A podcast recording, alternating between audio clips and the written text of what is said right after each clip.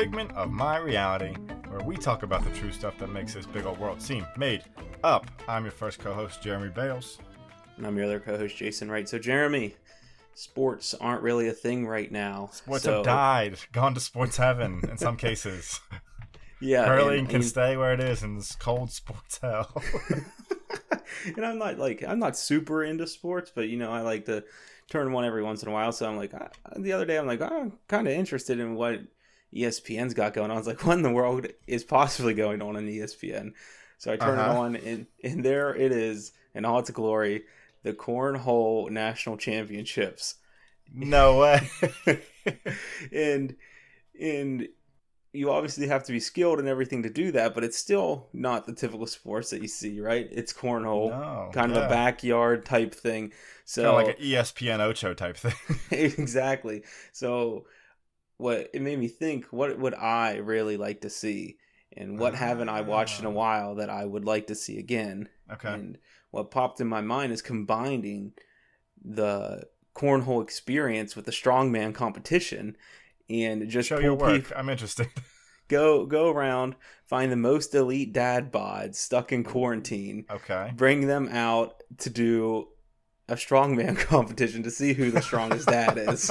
Now, how does that combine with the cornhole method or the methodology? I mean, cornhole as a sport, I would throw under the dad category, Mm. right? You're grilling, you're playing cornhole, dad sport. Probably, probably lawn dart. So if we're doing a uh, dad bod sort of decathlon here, yeah, figure try- grilling, cornhole, um, probably throwing something at the TV, uh, lawn darts for sure. Maybe ladder ball depending on the season. So wait, strongmen sometimes they they pick up those big round stones and they Yeah. put them on pillars. Maybe we swap out the stones for various size grills, where Okay. they're they're bodying these grills and trying to lift them up onto various platforms. Balancing them on the gut to try to get that nice maneuver. exactly. Maybe you start off with a with a small propane grill, hmm And Maybe a move up to- collapsible one.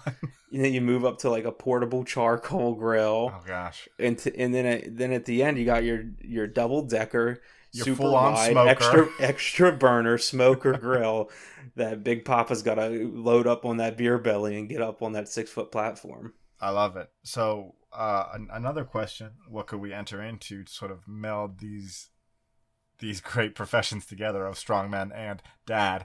Um, you know, the event where they have to huck something over a very tall bar. What are they Yeah. hucking, and how how tall is that bar? I I mean you got to lower the bar, right? They're the regular strongman. I think they're throwing like kegs and stuff Right. over like 15 20 so maybe feet. like a thirty-six pack. maybe let, us tone it down. Maybe like a six pack. okay, that works too. and, and they got to throw it maybe 12 feet. Yeah, the added complication is the bottles are going to come out. And you have I was going to say you get an extra foot for every bottle that stays in the six pack. Well, I think you need bottles in the six packs. Otherwise, you're just throwing cardboard. And frankly speaking, that sounds like more of a challenge. I mean, the bottles stay in there when you throw it, but I'm saying when it lands. Say Oh. say you're say uh, me and you are in the finals. Yeah. Obviously not we're we're not professional dads yet, but we're we're getting getting there. Give it some time, man. Give it some time. so say we're there, we're in the finals. We're both throwing the the six pack eleven feet high. Okay. We both make it. Yeah. They hit the ground. 2 mm-hmm. of them roll out in mine, but yours stay all in there. Mine adds an extra four feet on, and yours adds an extra six, and you win. Ooh. Now, here's here's a great tiebreaker. We know we're throwing over the same height. They both stay in. How fast can you finish that six pack? Also, in addition, you gotta you gotta throw it keep an eye on it, it it's really bad for the first guy because he doesn't Mhm. know if you tied or not so he has to run over there and chug those beers no matter what this is great, man. I think ESPN would would be so lucky to pick this up. especially in the in these times they need the that- dad bod strongman competition And the thing, the beauty of it is you can stay socially distanced so easily with that. That's something I didn't even consider with the cornhole. Is like there's a regulation 27 feet that's keeping people socially distanced for sure. It's a beautiful thing. exactly Alrighty. Well, now that we have uh, solved ESPN's problems, let me. You're uh, welcome Yeah, you're welcome, ESPN. Send us the check. Uh, I'm switching it up a little bit. So I don't have a story prepared, but what I do have are a slew of strange mental illnesses or syndromes that I've come across that are just hyper bizarre. And when we're all said and done, Jason, I want you to sort of maybe not necessarily order all of them, but give me like a top three because most of these are just kind of inconvenience things. but we'll we'll get to that. I feel like I'm gonna be running the WebMD after this. Oh God. well, if you have any of these symptoms, um, A, and your wife didn't notice them, we got a big issue there. And B, I don't think you'd be in any type of mental state to do uh, much of anything, much less record a podcast. So the first one is called Cotard's syndrome. C O T A R D S syndrome. Its likelihood is about a billion to one. But the kicker is So there's seven people with this. there's not many. so the kicker of it, the big, the token piece de resistance to this syndrome, is that the sufferers believe that they are deceased. So there is a, a case where um, a guy for 18 months basically was walking around as though he was he was dead, so he believed himself a corpse and acted in that Oof. way. And the That would interesting be thing tough. That I found, it would be very tough, is that a lot of the, the patients, unfortunately enough, they pass from starvation because they don't have a need or feel the need or think any type of undead corpse walking around this lovely planet of ours need to eat. that is wild. So like it's legit then. Yes. It's not just like a, oh I'm uh I'm I'm dead. It's okay, I'm not feeling any hunger. That's crazy. Yeah, I, that's what I thought too. And I'll tell you later on sort of what sparked my interest in, in um, doing a little bit deeper dive of these illnesses. So the so go ahead. so my question is what happens when they actually die and they do turn into ghosts? Then What they do do actually come back alive because of the, the disease. then they think they're alive again. yep. so the next one is autophagia, and this one seems to be a bit more common. I don't have the numbers of the likelihood or the, the cases to one uh, available, but this one is almost polar opposite of the previous one in the sense that they feel the need to eat specifically themselves. So autophagia, the, the, Oh, that's the- way worse. oh. the patients have an obsession with eating themselves and will compulsively bite and chew uh, on themselves. So, like the there's not typically seen a lot of damage because people still feel it and are not interested in it. But there was a case of a man, I think in India, who had some pretty severe finger trauma because he just wouldn't stop nibbling. It's a gross That's a one, right? terrible word to describe that. Nibbling. Nibbling. Ugh. hmm The third one I found uh, was called Capgras, Capgras syndrome, and this one is uh, something out of, you know, a, a movie perhaps because it gives the the sufferer delusions that someone close to you has been replaced by an imposter. Now, this would Hmm. be just such a pain not only to yourself but to those around you because there'd be no convincing the sufferer of Capgras that you are who you say you are. they are who we thought they were. I mean, I think it would be most inconvenient to them because if you have the disorder, at least you're in, living in this farce. mm-hmm. Yeah. But if you're very adjacent to this person, you Perhaps know the it, one who you they know thought was the imposter. you you took the blue pill. You knew you know what's going on, and there's nothing you can do to stop. you it. went down that rabbit hole. Which is a, a tremendous transition, I might say, because the next syndrome, Jason, is called the Alice in Wonderland syndrome. Now, if you had to hazard a guess on the Alice in Wonderland syndrome, what do you think some of the side effects would be? Um, you see people as walking playing cards. Mm, Um, cats turn invisible besides their eyes and their mouth. okay. Um, Anything else? rabbits always have clocks. Near miss, I will say. so the Alice in Wonderland syndrome, those who have to deal with this syndrome, they become confused by the size and shape of their own bodies. So it had been described that, you know, um, That's every- me every day, looking in the mirror. How did this happen? Now where did This we go isn't me. I don't remember me looking this way.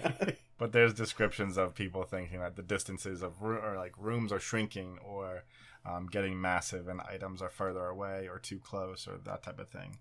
So again, it, it's not as detrimental to the the welfare of the human like the little nibbler one was, but it is awfully inconvenient, I would say. And just a a sort of intermission on these. All of these, I'm sure, are very tough to deal with for the individuals and those around them.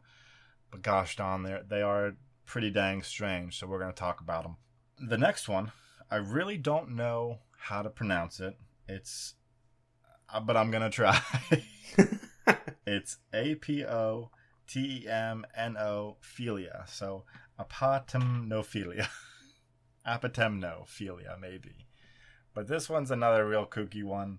Um, it doesn't say that people necessarily follow through on them, but the description is that the patients have an overwhelming desire to amputate healthy parts of their own body.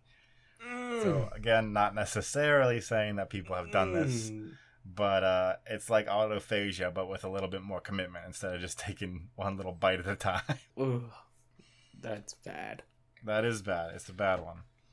This last one, last two actually, made me chuckle probably more than they should. The one is called the alien hand syndrome, or the ET syndrome. And Jason, do you have any guesses on this one? Um, they got they think they got big big alien hands. Big alien hands. That's that, that's my final answer, Jeremy. Big alien hands. Da-na-na-na-na. Jason, right? You've lost a million dollars. I'm sorry. Oh no. The description of this one states that the the individual suffering from this syndrome has one hand that basically acts against the will of the body. So there's a lot, lot lots of uh, descriptions of uh, the one hand will close a drawer shortly after the other hand opened it. The like other, if you steal something. Oh my gosh, that was my alien hand. one hand will uh, unbutton a button that has recently been buttoned. there was The one, nerve. Yep. Can you can you imagine it? It takes me 45 minutes in the morning to get ready anyway. now I, I got this hand working against I got one hand to the top button and the last button, and the one other hand following it right up. I'm buttoning them Uh-huh. all. There was another one that I thought was great. Um, You know, I would light a cigarette with one hand and the other hand would just immediately put it out. I think that's more than this syndrome. I think that's your body telling you to quit smoking. so that one I got a real chuckle out of. The last one is is again really really out there. It's boanthropy. Boanthropy. Uh, simply put, this syndrome makes you in the mental state makes you think that you are a cow or an ox, depending on the day. you go around, you moo, you eat grass, you know, you pull heavy yokes, burdens. So that'd be a rough a rough life living out on the pasture. I'm some days it might be more peaceful. I would say. so Jason, if you if you had to, and I, and I'm making this the case, pick a top two or a top three that you would uh, that you would prefer over the other ones. Which ones would you deal with? And I'll run them through one more time. So there's Cotard's, so he believes you're dead. Autophagia is the nibbling. Capgras is uh, Invasion of the Body Snatchers. You think somebody close to you is an imposter. Alice in Wonderland, shape and size of the body just doesn't make sense anymore. The one I can't say uh, is the amputate healthy body parts, alien hand, and uh, the cow syndrome. I think I think if I had to have them, I Mhm. would have to take the alien hand Yep. and maybe if I got to choose the who the person was for the imposter one. So I, I could just like pick a pick a coworker or something and, and they're replaced. and just Um, be naturally suspicious of them and have a reason behind it this yeah, time. I mean I mean I already have that natural suspicion most of the time. I already think Jim's been replaced, but now I know for sure. yeah.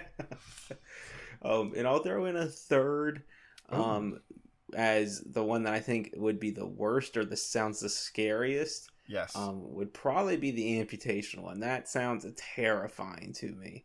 That would I be would a agree. terrible urge to have. Just like, oh, my arm looks pretty healthy. You know, I think I still got to get rid of it.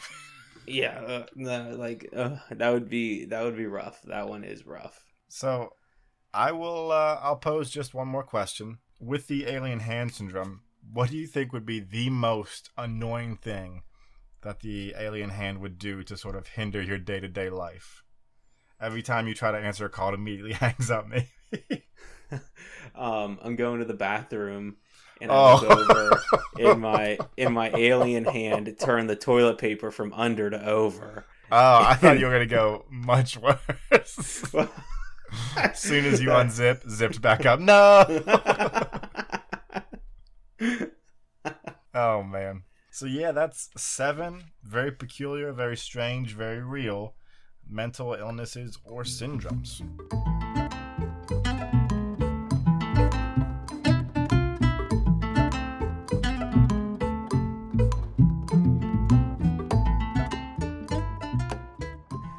Kind of diving into the realm of what we were talking about in the intro some unusual sports. All right. Are you telling me there's already a dad decathlon that we did not get on board with? So this so this sport isn't in the same realm as that one, but it is just as unusual. Let's do it. When people think of sports, they're kind of thinking usually like football, soccer, basketball, you know, the typical sports what if I told you it's possible to jam two sports together? Two sports that everybody knows of but would never think of putting together. Handball. Uh, Chess boxing. My interest is totally you have me, Jason. hit me hit me with it. So chess boxing is just what the name of it sounds like, a hybrid of chess and boxing and you might think, well, how in the world did anybody think to put this together? You must be psychic because that's exactly what so, so a Dutch performance artist put this together, and he got his idea from a 1992 French comic where okay. people would box, and then after they had a boxing match, would play chess together. so after your brain is well and truly thumped likely some level of concussion of some kind. Mm-hmm. Now we're going to play an intellectual game. Now we're going to get there. Exactly. That's the whole concept behind the comic itself. but this French performance artist saw that and said, well, this just isn't going to do. We can't do it like this. Oh. So his solution was to not have them as two separate things back to back, but intertwine them and have a match of alternating rounds of chess and boxing every other round. I am so captured by this, Jason. I want to know how they do this. Digging into the rules of this, they're alternating rounds every other round between chess and boxing. They're three minute rounds and 11 rounds. Six rounds of chess, five rounds of boxing. Hmm. You win by either winning in chess or winning in boxing. If you get a knockout or a checkmate, you win. So yeah. you're telling me that somebody like a Mike Tyson could win, be the best in the world at chess boxing, not because he knows how to play the game of chess, but because he could just end you in the round first round. Exactly. but there are there are other rules, so you do you do need to know how to do both here. So like normal chess, there's a time constraint on on the playing time. If you run out of time before you make your moves or anything, mm-hmm. you'll lose that way. Um, you can lose in boxing any of the typical ways by by being TKO, disqualified or anything. Yeah. Exactly. There's rules to prevent you from stalling out also. So like if you're mm-hmm. boxing mm-hmm. and and the other guy's winning in chess, he can't just like dip back and try to dodge and not really box you. Um, there's there's penalties okay. and warnings. If you receive too many warnings, you'll be disqualified. Kind of like a no clinching rule.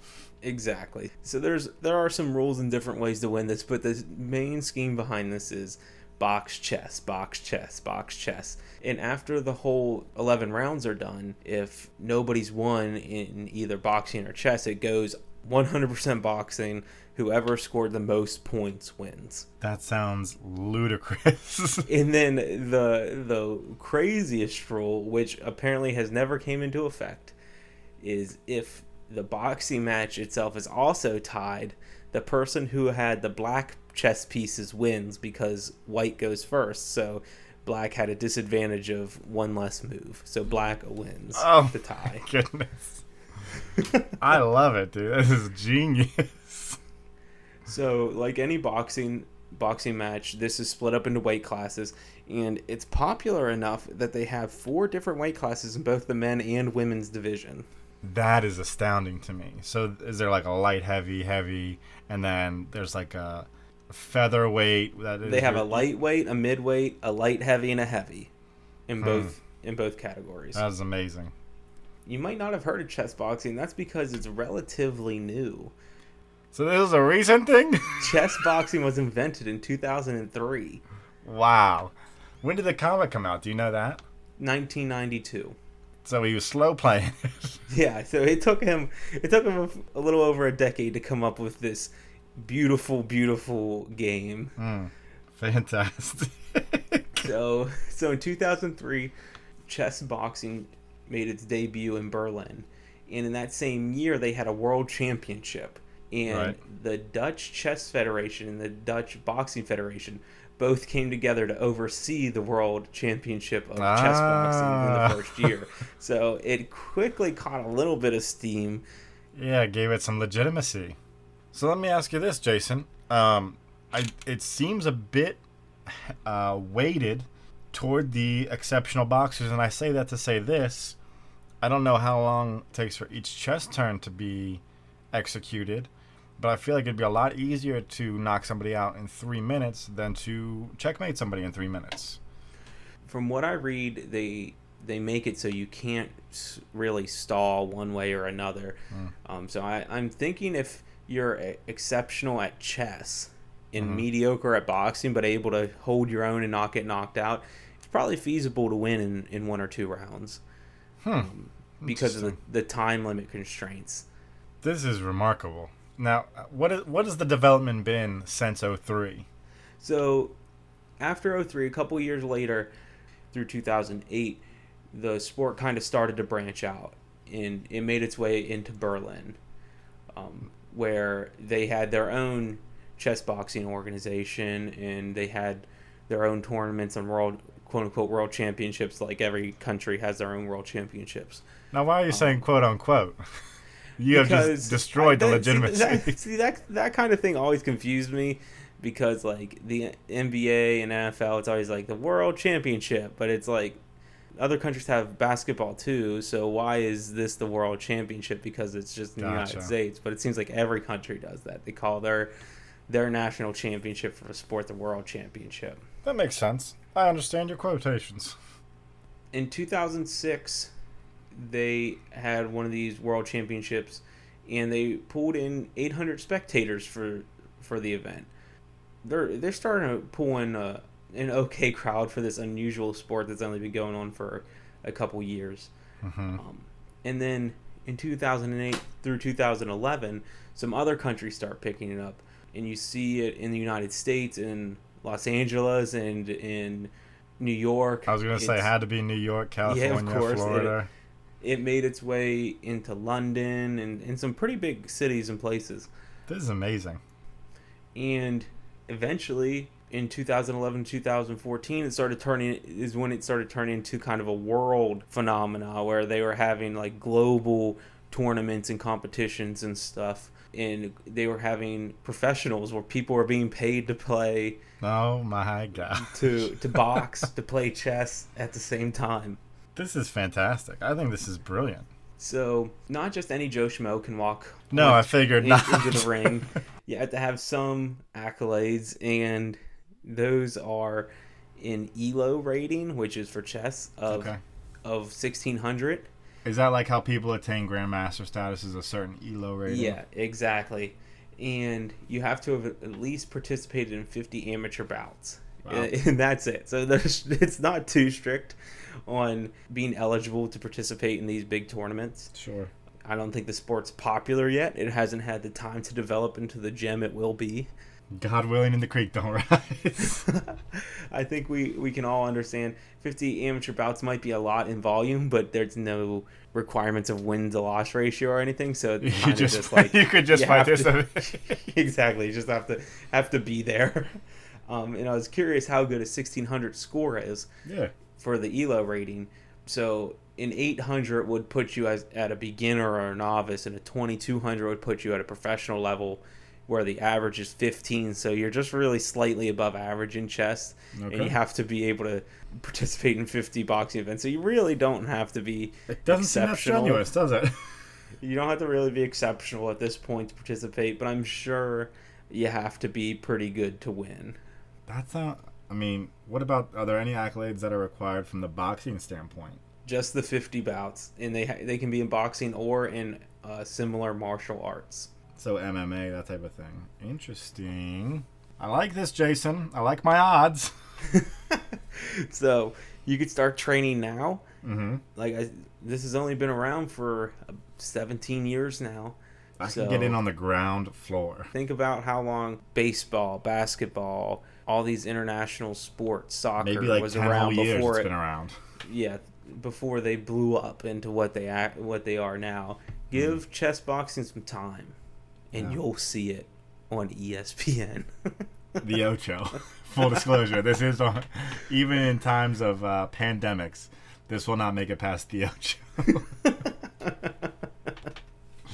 That's awesome. I love it, man. Well done. Good find. That's it for this week's episode. If you enjoyed the show, please leave a review. Helps us out a bunch.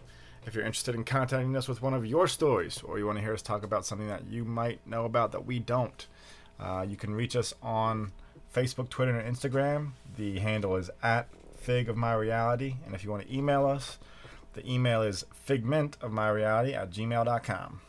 hit us up with that fact This week's piece of reality is the medical term for butt crack, Jason, is the intergluteal cleft. I'm Jeremy Bales. and i'm jason wright talk to you next week